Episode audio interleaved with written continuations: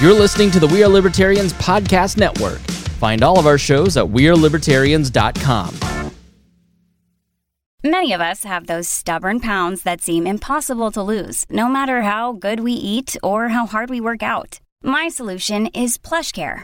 PlushCare is a leading telehealth provider with doctors who are there for you day and night to partner with you in your weight loss journey. They can prescribe FDA-approved weight loss medications like Wegovy and Zepbound for those who qualify. Plus, they accept most insurance plans. To get started, visit plushcare.com slash weight loss. That's plushcare.com slash weight loss.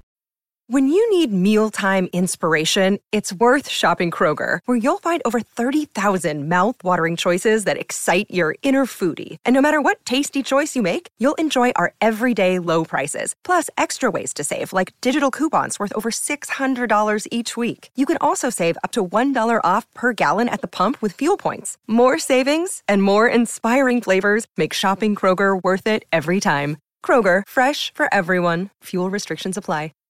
Episode 111 The Paradox.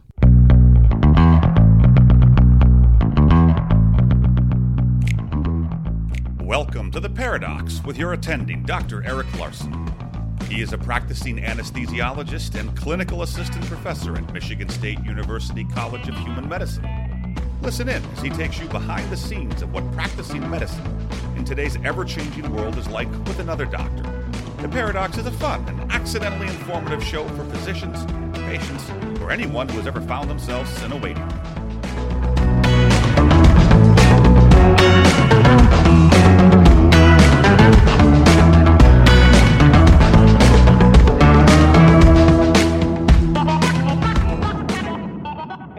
Welcome to The Paradox. I'm your host, Dr. Eric Larson. Thank you for joining me as we explore the U.S. medical system in a fun and informative format through expert analysis. Today's expert is Katy Talento. Katy is an epidemiologist, a consultant, and has spent a lot of time in Washington, D.C. as a consultant for five U.S. senators, think tanks, and also briefly for the Trump administration. This is a great conversation we're going to have about what she does with her consulting work right now, which is unbundling insurance plans. So basically, right now, when you get a traditional insurance plan, it's going to include pharmaceuticals, ER visits, hospitalizations, surgeries, imaging, sort of everything you can think of with the traditional insurance. But what she does is she actually unbundles this for employers, lets them self fund their insurance, and saves a significant amount of money because it turns out that bundling actually loses money and it removes the incentive for the insurance companies to control costs, which, as we know, is one of the major problems with healthcare right now and with the pricing. Also, because of her extensive experience within the federal government, working with think tanks, the CDC, and the like, we're going to discuss the current pandemic, the government's response, how it's failed, what should be done differently, and sort of our general impression of whether public health officials are doing the right thing, the wrong thing, if we really even know what we're doing. And I think you'll find this really fascinating discussion, someone with significant insight into how the government works and agencies, and she'll even go over a little bit about what she thinks should be done differently as far as the future pandemics. Hopefully there aren't any. I'd encourage you to go to the show notes page at theparadox.com slash 111. There you can find links to Katy's business and the other episodes that may relate to today's show. But first, a word from our sponsors. Why pay Uncle Sam more money than you need to come tax time? Good news! You don't have to, but you might need some help from the experts. John McCarthy, co founder of Physician Tax Advisors, and his team of CPAs have a combined total of over 60 years of experience helping physicians save money. They know around the time your taxes are due that it's added stress to your already full plate. Get the help you need and save money while you're at it with Physician Tax Advisors. This firm is physician family owned and exclusively works only with physicians to lower their tax bill. By specializing in physician finances, John and his team have helped many physicians with their high student debt decide if they need to file their taxes as married filing joint or separate. We ran the numbers and know working with John just makes sense. Check them out at drpodcastnetwork.com slash CPA. Finally, if you like the show, please be sure to share it with your family and friends. And don't forget to leave a five star review and a written comment on your favorite podcast player. But without further ado, Katy Talento of KFT Consulting and AllBetter.Health on how we fix healthcare. Oh, and COVID too. Enjoy. All right, welcome back. I'm here with my new friend, Katy Talento, who is kind of the jack of all trades here. She's at KFT Consulting and AllBetter.Health. She's an epidemiologist, licensed health benefits analyst, and consultant. She advises organizations, employers, health health plans, deciphering federal health and state healthcare policy problems. She served in health policy through five U.S. senators, and most recently was uh, when the head healthcare policy analyst for the domestic health policy, care policy eh, team uh, for President Trump. I guess we are going to talk about a little bit of healthcare and the state of the world here in the United States. Thanks for joining the Paradox and the Doctor Podcast Network. It's my pleasure. Thanks so much for having me. Well, it's my pleasure. It's funny. It's like you. What's the opening question when you uh, when you interviewed Ben Franklin? Like, you know, what do you do? it seems like you do about everything, and you've kind of been been everywhere. So it's actually hopefully kind of a wide ranging conversation. I, let's just talk about the U.S. healthcare system. So this this show focuses primarily on the U.S. medical system and the problems, which you know there are one or two, right? Um, so when you look at our system, I feel like you know, in many ways, uh, the system is a real has a real problem. It feels like we're just slowly circling a drain, right? It just kind of gets worse and worse. Solutions that are brought forth actually cause the circling to go quicker, more, you know, more quickly, and uh, we don't seem to have any really good policy prescriptions to get out of this. But how would you just describe the system we're in? How do we fix it? And then, is there another country that maybe has a similar system to us? Because you know we're always trying to find comparable healthcare systems. Like, oh, we, if we were just like Canada, or if we just like Australia, or something like that. Are there other countries with a sort of our experience, or you know, we're maybe 20 miles from where they are now, and you know, we can get a better idea where we're going? Yeah, that is a big question. Um, I think you're right that healthcare has been broken a very long time, and um, you know, when I was growing up, insurance was pretty affordable. You know, that was in the 80s. I don't want to age myself too much, but that was in the 80s, and um, you know, healthcare was affordable. I remember getting out of college, and I had like a BCBS plan that was a hundred bucks and it was totally doable. And deductibles were in the hundreds and not the thousands.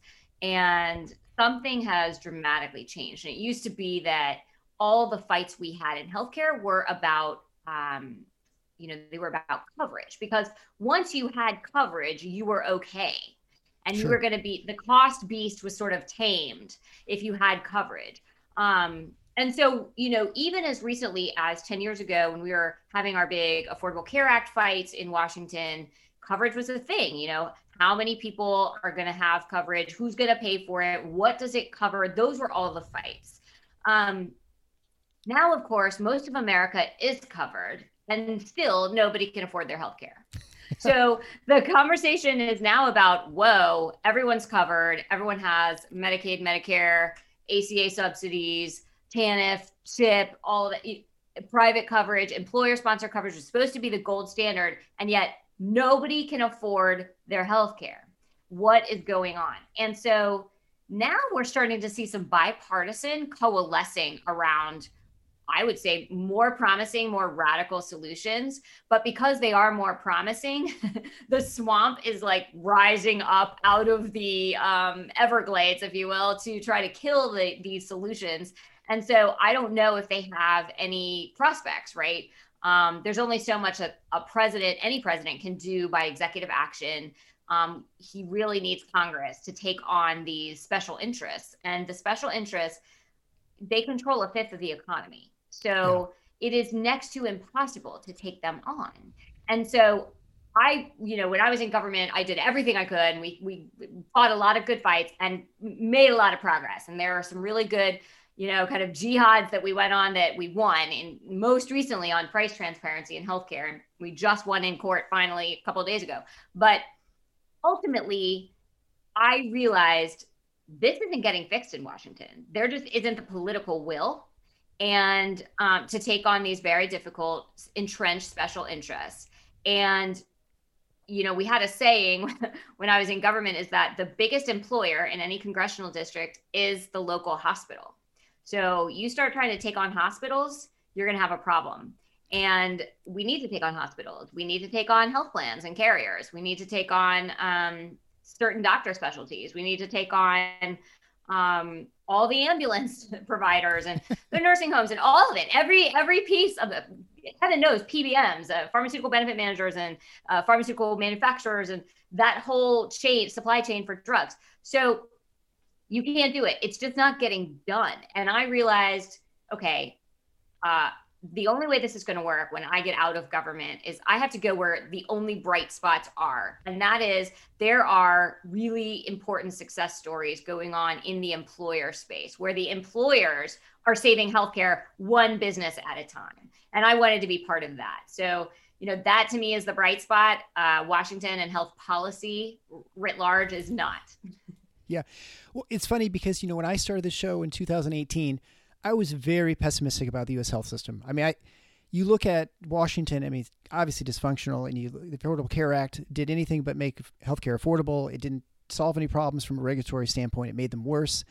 And, um, and then I, once I started interviewing more and more people about direct primary care, about um, innovative uh, technology companies, telemedicine, you start seeing people who, despite every hurdle from a regulatory standpoint that's put in in their way, they find ways of delivering care that are meaningful to them, meaningful to their patients, and you see you see a possibility for like a patchwork solution, one that comes from a market in some way, right? I mean that that strikes me as the way that this is solved. It, it, to your point, that you're not going to have some legislative fix that's going to you know napalm the entire system and start over. I mean that's just not going to happen.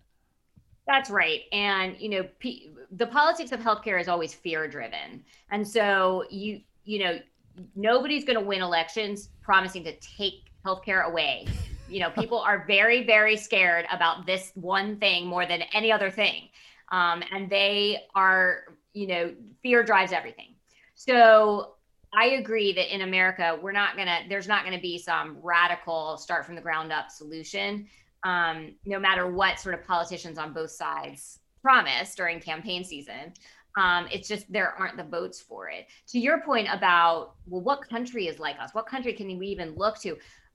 I actually don't think there is one. I mean, there are some countries out there that have done some market based solutions. Um, I think Chile was one, Singapore. But I would argue no country is like the United States of America. Um, this is like ground zero for all healthcare innovation. And because of that, it must be preserved in a way that other countries don't have to worry about that. Um, we have a responsibility to Earth, you know, to, to, to not let that innovation and that um, all the, we're where all the cures are. And so we have to make sure that they're still available and they're still being developed and we still have incentives for that. And yet we can't gouge our people. I mean, there, there's just that we've reached a tipping point on the gouging. And, um, you know, when you talk about most people in America, you know, the average amount of savings is under $500 and your average deductible is well over that. We're yeah. in a situation where we are, that's why we're in the crisis we're in. So to your point about um, sort of a patchwork, sort of glimmers of hope, right? Um, I do think that what you have in a traditional carrier plan and you know right now insurance is dominated by some people call it the five families some people call it the, a cartel or oligarchy but it is five companies. We call them in my business the bucas right? The blue cross united cigna aetna and humana. Um, but the the bucas if you will are they are controlling everything and their traditional plan takes all the pieces of your health plan and and and brings it in house in some way. So you have a stop loss reinsurance in any typical plan so that the carrier is protected from extreme risk. You have um, you have a pharmacy solution, right? The PBMs are now buying the plans, or the plans are buying the PBMs. They're all coming in house. You have um, wellness and care management, which is really in house, and it's it's trying to minimize spending by the insurer. So between you know, and, of course you have your repricing scheme. So hospitals and doctors they have list prices how do you get discounts how do you reprice right. those bills so the way these carriers do it is through networks right so there's all these different pieces of a health plan and where i see the hope and what you know we do at all better health and there are some other colleagues that i have out in the world doing the same thing um, you know we we unbundle that. And that's the only way is because right now, all the incentives in those carrier plans are to all those pieces. We're going to pay kickbacks amongst each other. We're going to grow our profits. We're going to, you know, the, the ultimate payers, the patients and the employers, and in many cases, the taxpayers, they are, you know, what do they want? What are their goals? Their goals are less money, better care, right? I don't want to be sick. That's I want to stay healthy. Um, but the incentives for the entire supply chain that is all like intermeshed with corrupt conflicts of interest and kickbacks to each other, their incentives are for that same payer to be sicker and to pay more. When all the incentives are aligned in that direction, that is what will happen. You you know, it's the standard economics yeah. line that you get what you pay for and we pay for more sick people, doing more stuff to sick people at a higher price. So um, that's what we get more of.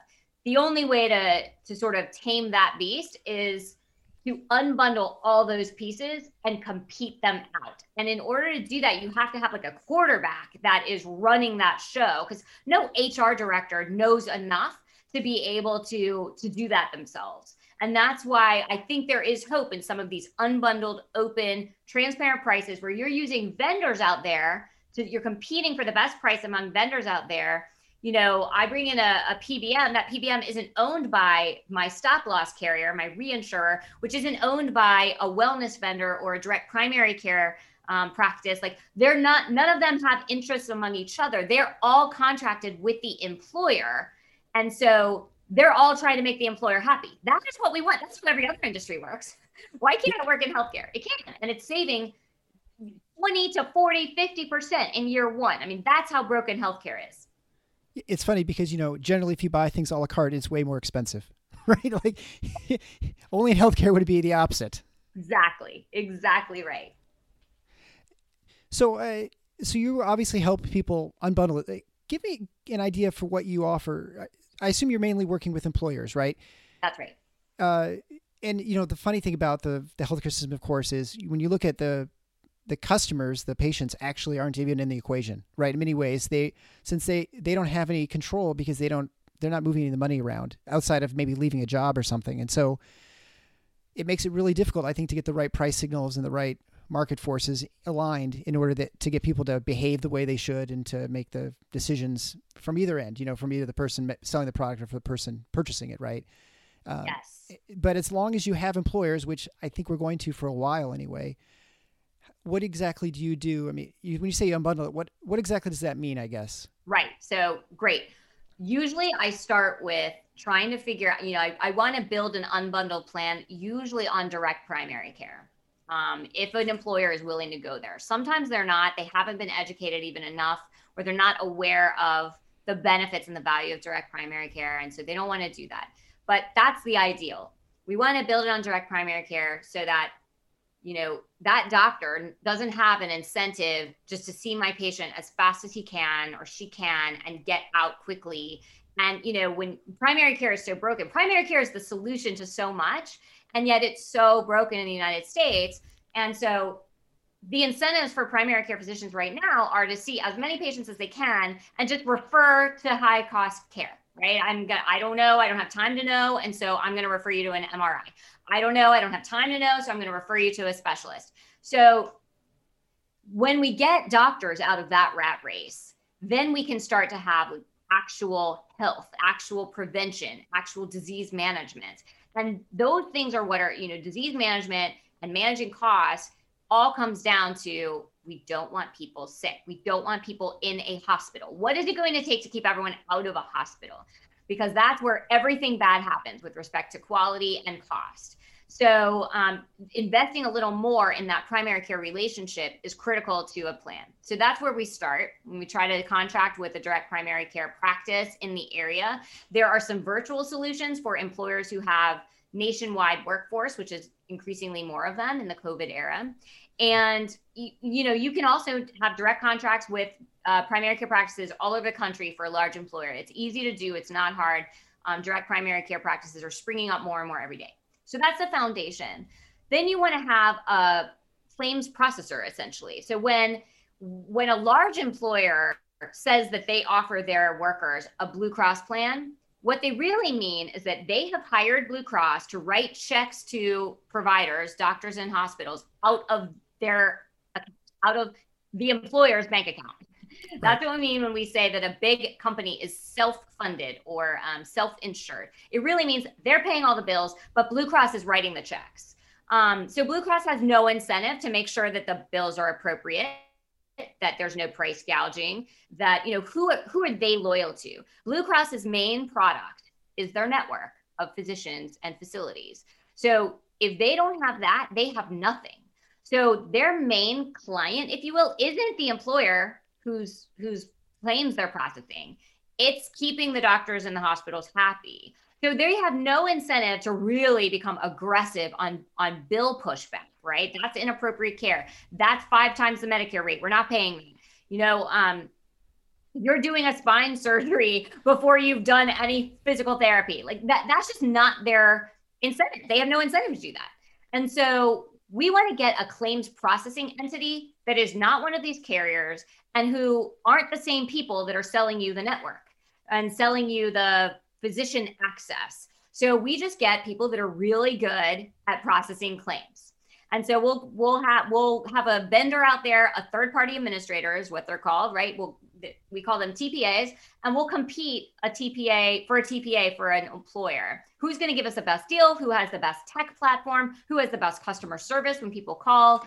Um, that's a, so now now the employer is just getting who does the best audits of bills um, when they come in, and so we're actually thinking about what do I want out of my claims processor, and I'm going to compete for that. What I want, I want lowest cost high quality claims processing. And so then I'm going to go and I'm going to go for a pharmaceutical benefit management. Okay, I want the right drugs, not the wrong drugs. I want the right drugs available at low cost for my people. Maybe no cost if they're generics or if they're going to prevent higher uh, costs in the hospital. If I if I have a drug that's going to keep somebody healthy and out of the hospital, I'm going to make that cheap, right? Blue Cross may not make that cheap. They make that expensive because they have a kickback arrangement with the pharmaceutical manufacturer or the middleman between them and the pharmaceutical manufacturer. So we will just compete for a pharmacy solution that creates the formulary that we design and doesn't have any interest in what that formulary is. They don't owe anything to the drug manufacturers or to anyone else to try to push certain drugs on us at certain prices. We will design the formulary. I will often go to a grocery store chain and say, hey, um, you want to get more volume of people buying milk and produce here? Why don't you give um, on your pharmacy free generics to this employer I've got over here? And I'll send all their drug business to you. And so um, grocery chains can be great partners in that respect. And they might make they might help you build the formulary all by yourself. And if it's a big enough grocery chain in the city, great, you win and your people win. You don't have to have a pharmaceutical benefit manager at all. Um, or you can use what are called transparent pass through pharmaceutical benefit managers. These are PBMs that promise, you have to be careful, you have to watch them, but these are PBMs that promise not to take kickbacks from any party and that you just pay them a flat fee or a transaction fee. Um, a lot of what we do with each of these types of solutions is rearrange the compensation for this vendor based on meeting our goals. So if you save me money on my drugs, oh, I'm going to pay you X. Or if you only take a flat rate and aren't pushing some secret agenda on me based on other financial incentives you're not telling me about, then I'm going to pay you a little bit more of a flat rate than I might pay someone else. Okay. So, and in the end, that's going to save me a ton of money, a ton more money. That's a huge, great investment for an employer. So we do that with the pharmacy. We do that with the um, the claims processor. We do it with disease management vendor. We do it with the direct primary care vendor. We do it with um, repricers. So I might hire somebody to negotiate bills in advance or after the fact with a hospital to get them to agree to a lower rate for a surgery that I know is coming up as part of the pre authorization process. So that's kind of what we do. And then all better my company we're sitting in the middle as the quarterback for all these vendors so that the hr department at the client company doesn't have to think about this and doesn't have to worry about it we do all that work for them and then the the employees in the situation they wouldn't really know it wouldn't be any different than any other health plan right because you're kind of taking care of all that that's you right. know, it's interesting too because I've talked to farmers. You know, many of these organizations and entities you talk about are both the villains and they're also the the heroes in these stories, right? Because you talk to pharmacy benefit managers, they are some of the worst offenders in probably uh, of cronyism. I think examples like Express Scripts and um, what CVS, I think Caremark, uh, and yet there are PBMs that are totally the opposite. I've talked to people who are kind of like a very small PBM, which I didn't even know existed, and that and I usually wonder why people don't use them more and or direct primary care right you have all these different options and again I think it is it is refreshing to see that people are looking to do these things. It it is sad that you have to do all these things to try and make something work. I mean, it almost would seem it'd be simpler if if the employers weren't involved in the whole process to begin with. But I guess again, that's the way the system works right now.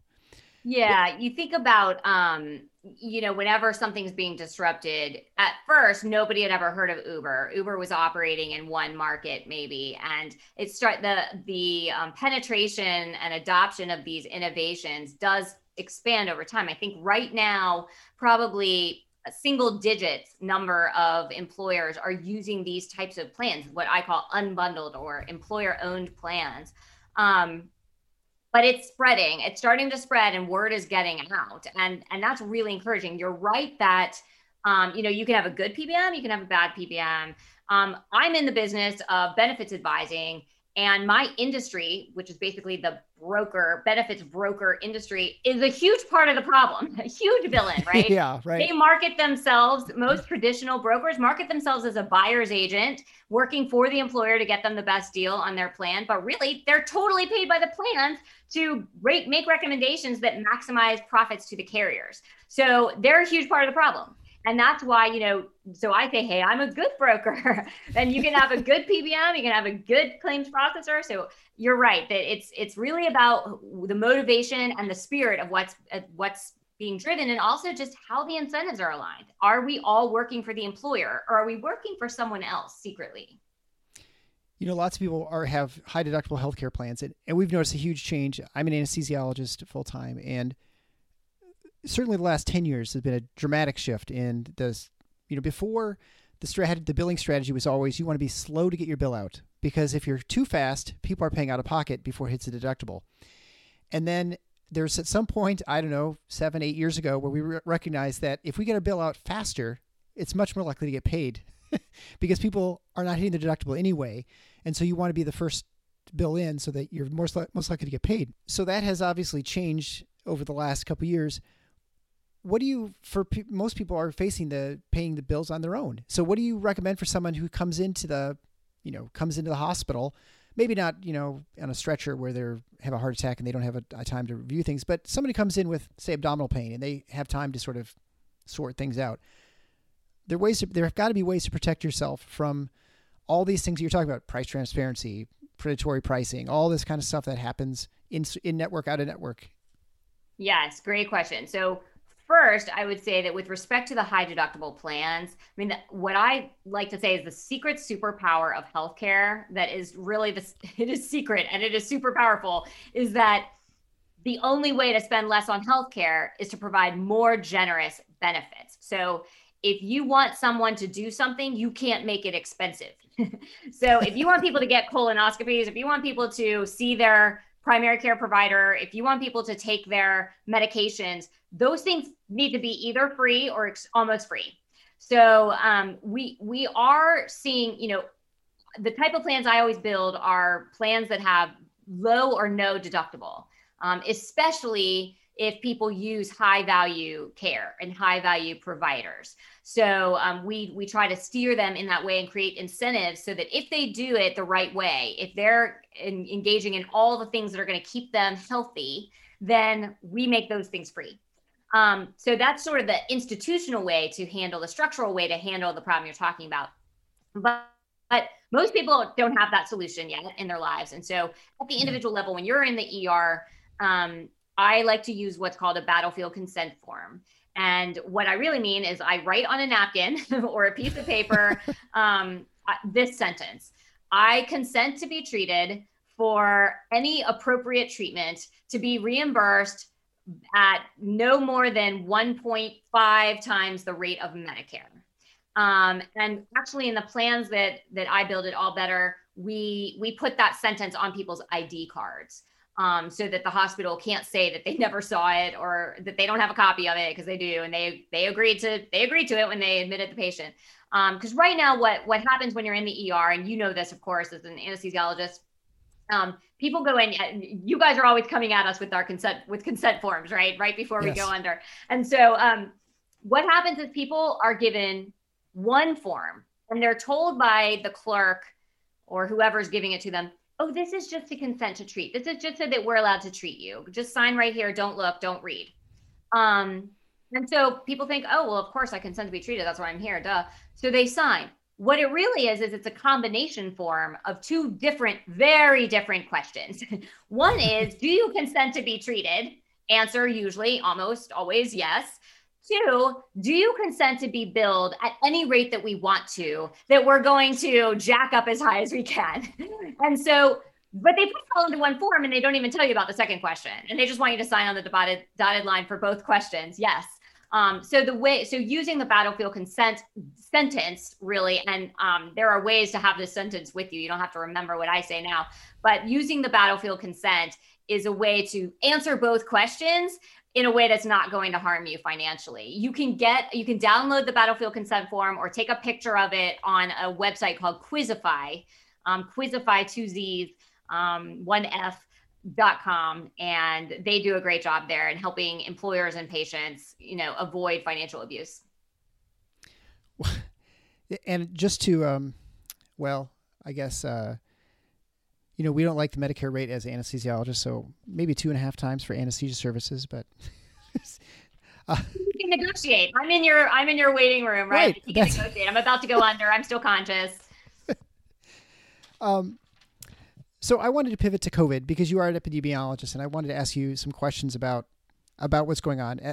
Um, you're very experienced with bureaucracy, both the federal and state. You've dealt with it all the time, and so my general impression when looking at this now, from we'll say it starts back in February. We're recording this on January 4th of 2021, and about nine ten months ago, I I feel like this, especially the CDC and the FDA have really failed our country when it comes to the to the, the pandemic. I don't even want to talk about political leaders because they sort of do what they always do, and so I'm not gonna I I won't hold them in high esteem or low at this point. But um, you know, we had conflicting messages from the from the organizations from the start: wear masks, don't wear masks. Uh, you can't use these tests. Oh, now you better use whatever test you can get. We have antigen tests that were developed right away that were oral that were fairly effective that were have been blocked until I think just now. I mean, it's been almost 10 months. They were available or they could at least be produced. We had people who were doing everything they could to produce PPE, and the FDA said you can't do that because you're not authorized. You have to fill out 27 forms. And people said there's no point.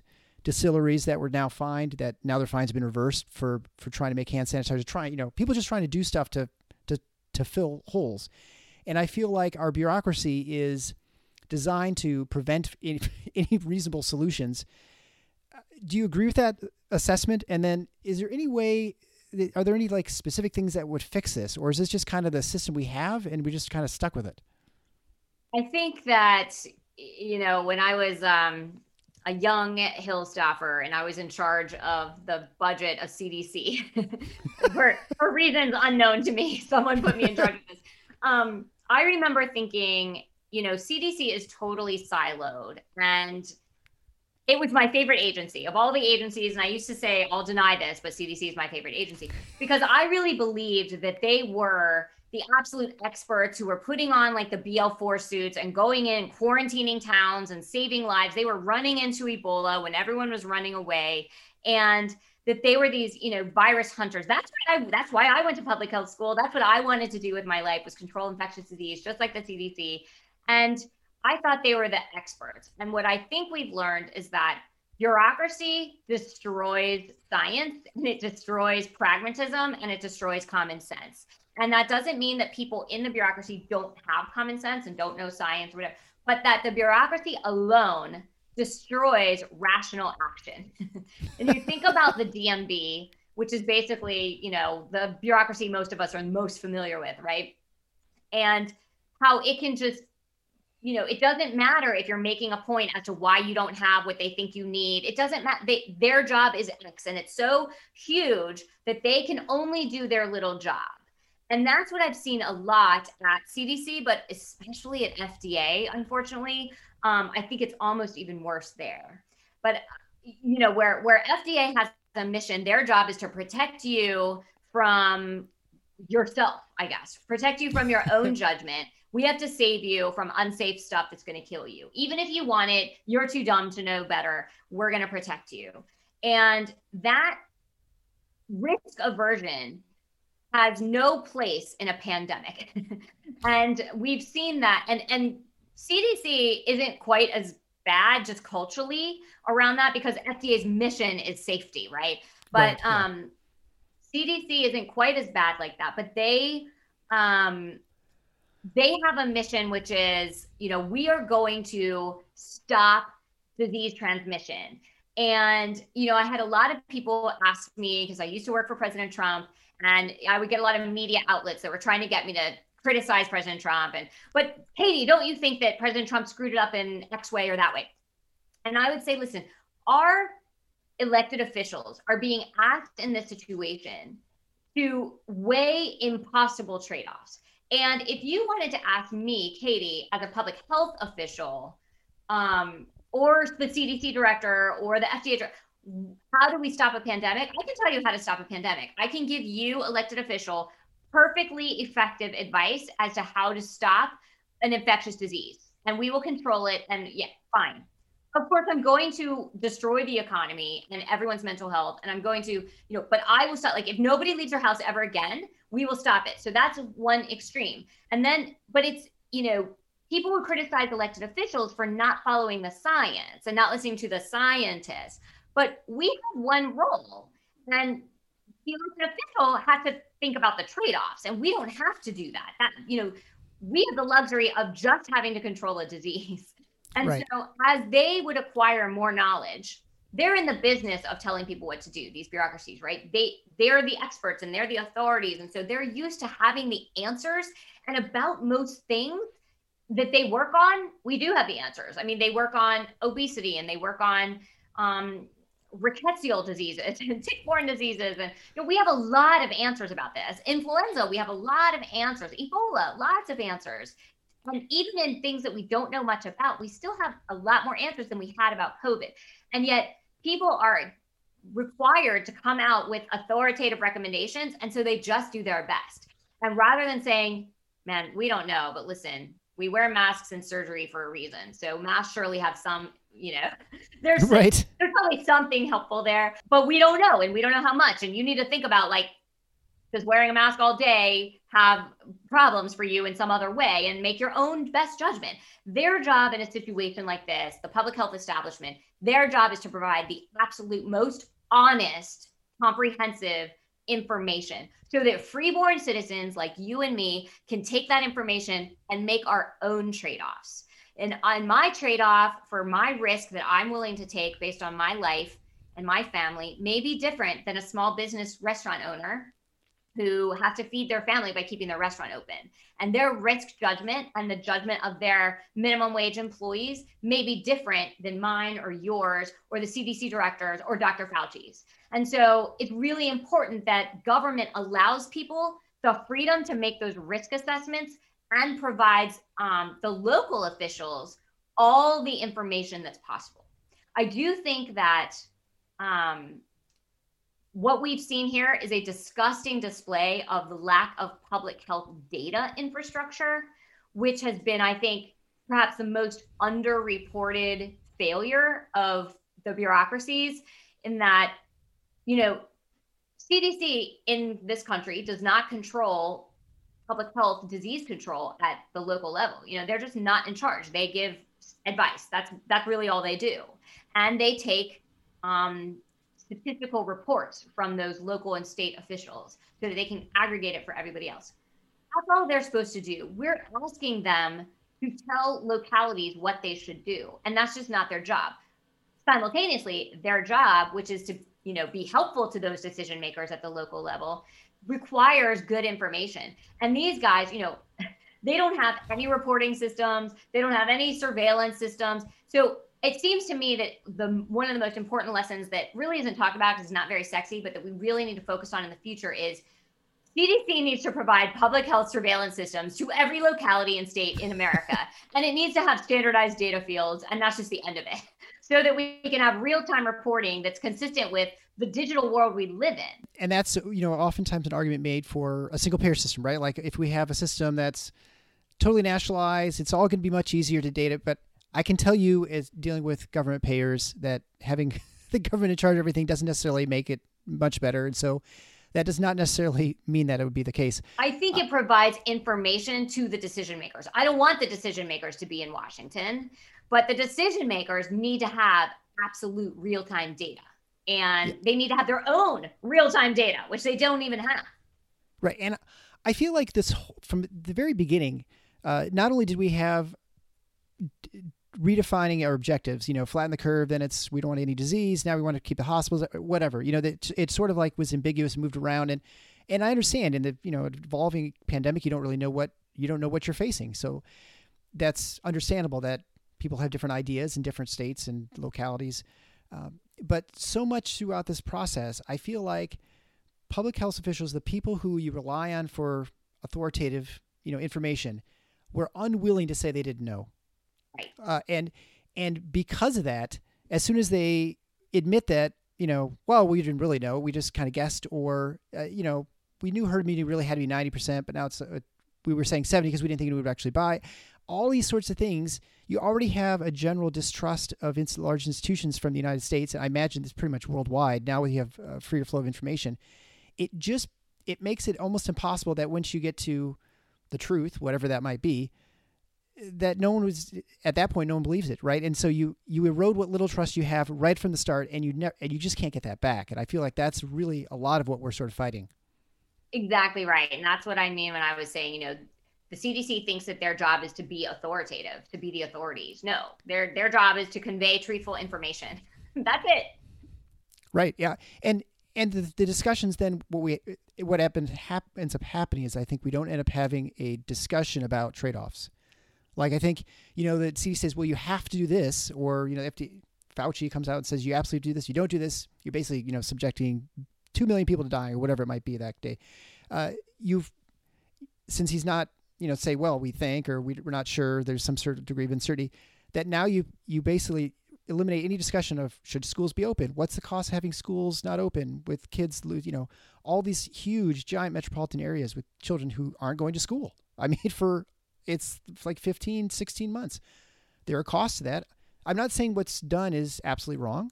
Maybe this is the right thing, but we're not we're not even having those conversations, which is just which the strange thing about this whole process, I think. And I do think that, you know, public health officials are not equipped to to make those trade-offs and to make recommendations about those trade-offs. That's just not what we learn in public health school. so um, you know, we learn here's how you interrupt transmission of an infectious disease. And I can perfectly interrupt that transmission if I perfectly lock you down. But that doesn't tell me that I should do that or when I should do that. And so um, that's why we have elected officials. It's their job to also talk to these other experts over here, like child psychiatrists and teachers and economists and small business owners. Right? There's all these other experts on, you know, the public good that need to be uh, heard and and so this this bizarre uh, fixation on the public health community as the source of all truth in covid i think is really dysfunctional and and if instead the public health community were focused on here's what we know here's what we know about the incubation period here's what we know about how distant socially distanced have to be here's what we know about um, transmission with masks without masks um, you know, with gloves, without gloves, fomites, doorknobs. Here's what we know about airborne droplets, right? That way, a restaurant owner can say, okay, I have to stay open in order to live. And so I'm going to stay open, but I'm going to do it safely because I have all the all the useful truthful information and it's not complete, it's the best that anyone can do, but I have everything that there is to be known so that I can organize my restaurant and keep people safe and protect our other priorities too.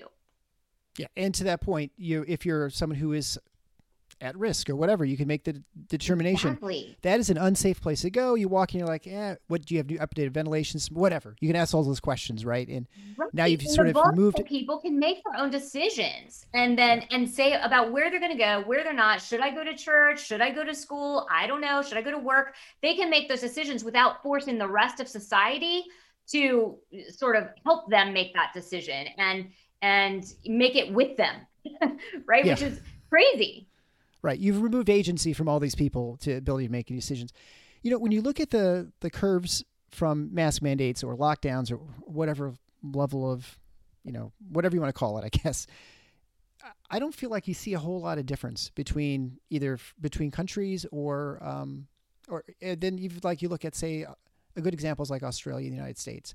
Well, Australia did a great job. United States didn't. Is sort of the the word. And then you look at the mobility data, and they're identical. I mean, outside of like a week difference in timing, they're almost the same. And so you you I don't know. I mean, it's just it, it's hard to to feel like there's there's one policy that seems to be vastly superior.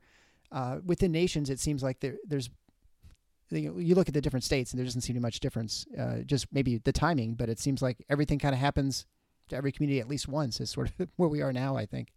Yeah, I think we are seeing that. You know, we don't have randomized control trials of uh, we're going to assign one state to do this intervention to figure out the exact incremental impact of mask wearing compared to other types of lockdown measures, right? Like that's kind of what we need. But of course, we can't do that. We can't micromanage everybody that way. And so we have a bunch of, um, you know, couch scientists that are saying, oh, well, I'm looking at these curves and I'm deducing X. And even the scientists can't deduce X from the curves. And I think you're right. When you have a respiratory disease, I mean, it's basically a doomsday scenario. I mean, thank God the COVID is not more lethal yeah. than um, than it is because this is every epidemiologist doomsday scenario global respiratory disease that we cannot stop like we can't stop no matter what we do and um, i mean we frankly we we could stop it if we like i said earlier if we you know wanted people to die in their houses and you know right yeah. but right but um not send ambulances and not have deliver food or anything but um we you, this is a situation where we're just not seeing interventions working in any predictable way and so, of course, the other side of this argument is always that, well, you don't know how much worse that curve would have been, right? Um, and that's true. We don't, um, but that's not how we do science. like we don't just speculate that our interventions are working because you know you, you don't prove a negative outside of a controlled experiment. You can in a controlled experiment, right, but we're not doing that.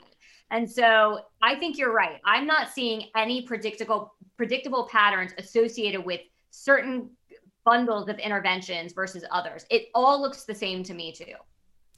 Yeah, and and I think you know it, it is I think reasonable for people to say, well, you look at China and China shut it down in two months. You know, they're welding people into their houses. They're doing all the things that would never be tolerated in a free society. I think. Um, we hope. Yeah, we hope, right?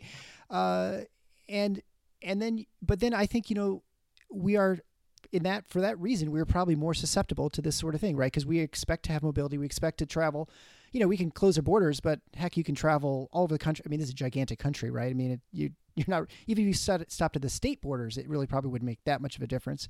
And so we expect that level of movement, and I think because we have we're used to the movement, we're we're used to the free spread of information and ideas and people and capital.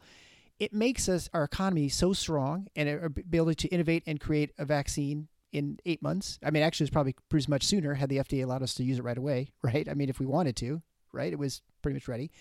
And so, in that case, you know, it, it is our somewhat of our weakness right now because we have the mobility that causes us to be more susceptible. But it is also our great strength that puts us in a position to solve all these problems real quickly too, if we just figure out the distribution issues. Yes, that is exactly right. I, I was doing again multiple interviews where people were trying to I, w- I was on British media, a lot of British media, and they were, you know, trying to get me to criticize the president. And um, and they would say, but why haven't why hasn't the national government done X or Y? And you could have, you know, you're so much worse than us because of X. And and I would say the exact same thing. Like, let me educate you about the federalism system that we have. Um, and it's many, many wonderful virtues, right? But there are trade-offs, as in everything. And the trade-offs to federalism is that we don't get to dictate to a local mayor from the CDC what they're going to do about their disease state or what kind of testing they're going to use or how they're going to roll out the vaccine and um, and there is a ton of beauty in that in in terms of all the free flowing ideas and people and capital that you mentioned but there are trade-offs and you know mass population control when you need it where's a good dictator when you need one but like we just don't get that here in america and it's not going to happen and as a result this is a cost i believe that historically Americans have been willing to pay. You know, sort of the cost of freedom is worth it. but it's really making a lot of people, I think, I'm kind of scared by how many people are really questioning those fundamental trade off uh, decisions that we've made over the centuries. Yeah. Well, and I look at the the thought that well, if you had one person making decisions in D.C. and they just made the right decisions, right? Uh, that's assuming that there's the country's homogenous. We have similar densities. We have similar everything, right? And if there's anything that should be obvious to everyone is that this this is a regional epidemic, a, a collection of regional epidemics that sort of move around, right? And so we had in Michigan, as an example, we had Detroit got hit really hard early in April. And and we were I'm in the west side of the state, and so we just kept waiting for it to come. Never came. I mean, just we closed everything down. We just uh, our governor closed the entire state down, and it basically just hit southeast Michigan, and then now all of a sudden in November it hits the rest of the state.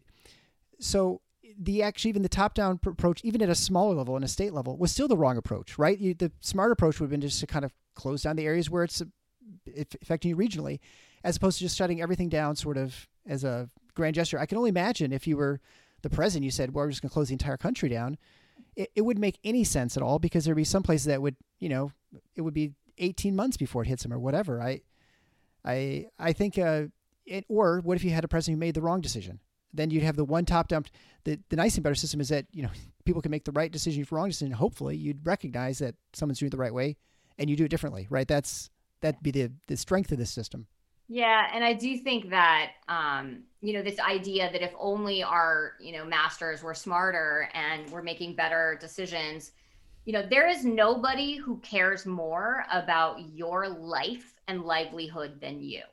So there is nobody better equipped to weigh those trade-offs for you. Certainly not someone at your town council is not even they are as good as you at doing this. And so certainly not your governor, and definitely not the president or Dr. Fauci. So um, that is why I think the federal government has got to be primarily in a in crisis like this in the information business and trust the wisdom and the judgment of its citizens. You know, I just think we have a fundamental mistrust of them, and we're not willing to pay the cost for citizens who make choices we wouldn't make, right? And there are trade-offs to freedom, but freedom is really the best way compared to all the other options. Yeah, his rights. Democracy is a terrible system of government, but it's just better than all the rest, right? So exactly. The Churchill's exactly. quote or something. Um, yes, yes. Capitalism. Uh, he said that enough. Yeah, with uh, with the distribution of the vaccine. With the last question about this, so the federal government is marginally involved. I mean, they kind of sort of vaguely give just distributed like you know so many to each state, and the states are up to it's up to the states to distribute them.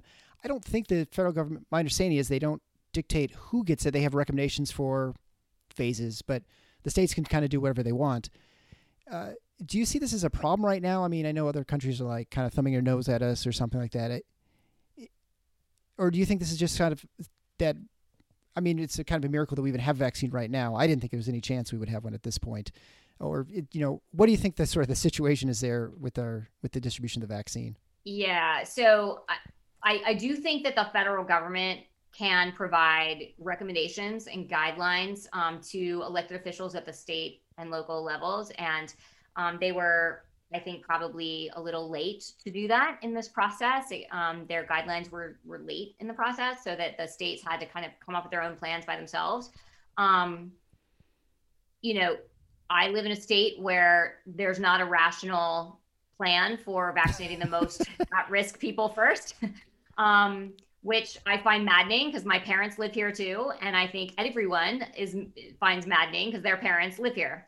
Um, and so th- that's a problem. But if you're in a, a, smart state, I think that's doing it better, then you're lucky. And and that is just the really tragic downside of our system, of our federal system. So I I do think that the federal government could have given um, more epidemiologically sound uh, guidelines than no guidelines for three weeks. Um, so that's not good. And, uh, you know, these are the th- fundamental things that these bureaucracies are failing us at. You know, they're so busy trying to get things just exactly right, or they're focused on the wrong thing because they're in their own little lanes and silos that they're missing the big picture. Like we are shipping hundreds of millions, millions. of doses, tell people what to do, give people advice. Um, what's the best advice for this? And, but I do think that some responsibility has to be on state and locals. You look at your average local health department, they're not complete dummies. I mean, why, what makes them so much stupider than, you know, experts at the CDC? Like, this is not rocket science that we're going to give an intervention to the people who are most at risk. So I don't absolve these localities and states from figuring this out themselves too. You don't need a bureaucrat in DC to tell you that what seems to me to be kind of obvious. Yeah, and I think the one thing we don't take into account is it, this is a very complicated thing to do, right? It's uh, when you're trying to vaccinate everybody at the same time. even if you had all the doses available, just logistically, just try to imagine how you set up the to make sure they get the dose, and then three weeks later get another dose, or four weeks. Uh, it's I talked to my dad who's in in Florida, and you know every county's different there. And if you're over 65, I think they say you can come get it. But some place you go wait in line, some place you try and make appointments ahead of time. No way really is that good because there's just no way good way of doing it. There's only so much, so many hours in the day. There's so many people. It's just a really, really hard problem to solve. And I don't know that eight years of planning would have made it any better to try to launch something in you know two weeks. right. I mean, I we do have pandemic flu plans that you know are supposed to have been thinking through this. I mean, I, I worked a little bit on that when I was still in government. We we had plans for mass deployment of countermeasures like vaccines. I don't know; those plans are not being carried out. we involved, you know, the military and logistics centers that the, they set up. Um, so I think because we've decided to go through the typical public health approach, which is we're we're letting states and locals do it, we're not really treating it like a national deployment of a countermeasure, um, the way we would if you know like a dirty bomb had gone off or a smallpox epidemic had been launched on us by um, right. China, which is not too far off from what the truth is. But yeah. um, I I just think you're right. To your point, this is hard. Nobody knows how to do it. Nobody's ever done it before. And it's going to be done a zillion different ways. And we will learn a lot from the variety later when we're analyzing it all. We'll, we'll be ready for the next pandemic exactly, 100 years one. from now. We'll get it right then. well, uh, Katy Talento, thank you so much for being on the Paradox. I appreciate it. If people want to find out more about you, you're writing, obviously, you're in media all the time, talking to, the Brits, apparently. How do they find more about you? Um, yeah, they can find me at allbetter.health. Allbetter.health is my company, and um, you can reach me there in a number of ways. You can download a free chapter or free books on for employers about how to do the unbundled plans and contact us. We're happy to help. Thanks so much for being on the show. Thank you. Appreciate it. Before we go, just a reminder to reach out to John McCarthy and his team at Physician Tax Advisors before you set out to handle your taxes this year. Taxes are complicated enough, so leave it to the professionals. Go to drpodcastnetwork.com slash CPA to get help today. And thanks again to Katy Talento for today's show. Thanks for listening to The Paradox. If you like what the doc is doing, please subscribe and leave a review on iTunes or Stitcher and share the show with your friends. Become a supporting listener to get access to special bonuses at patreon.com forward slash the paradox. Show notes can be found at theparadox.com.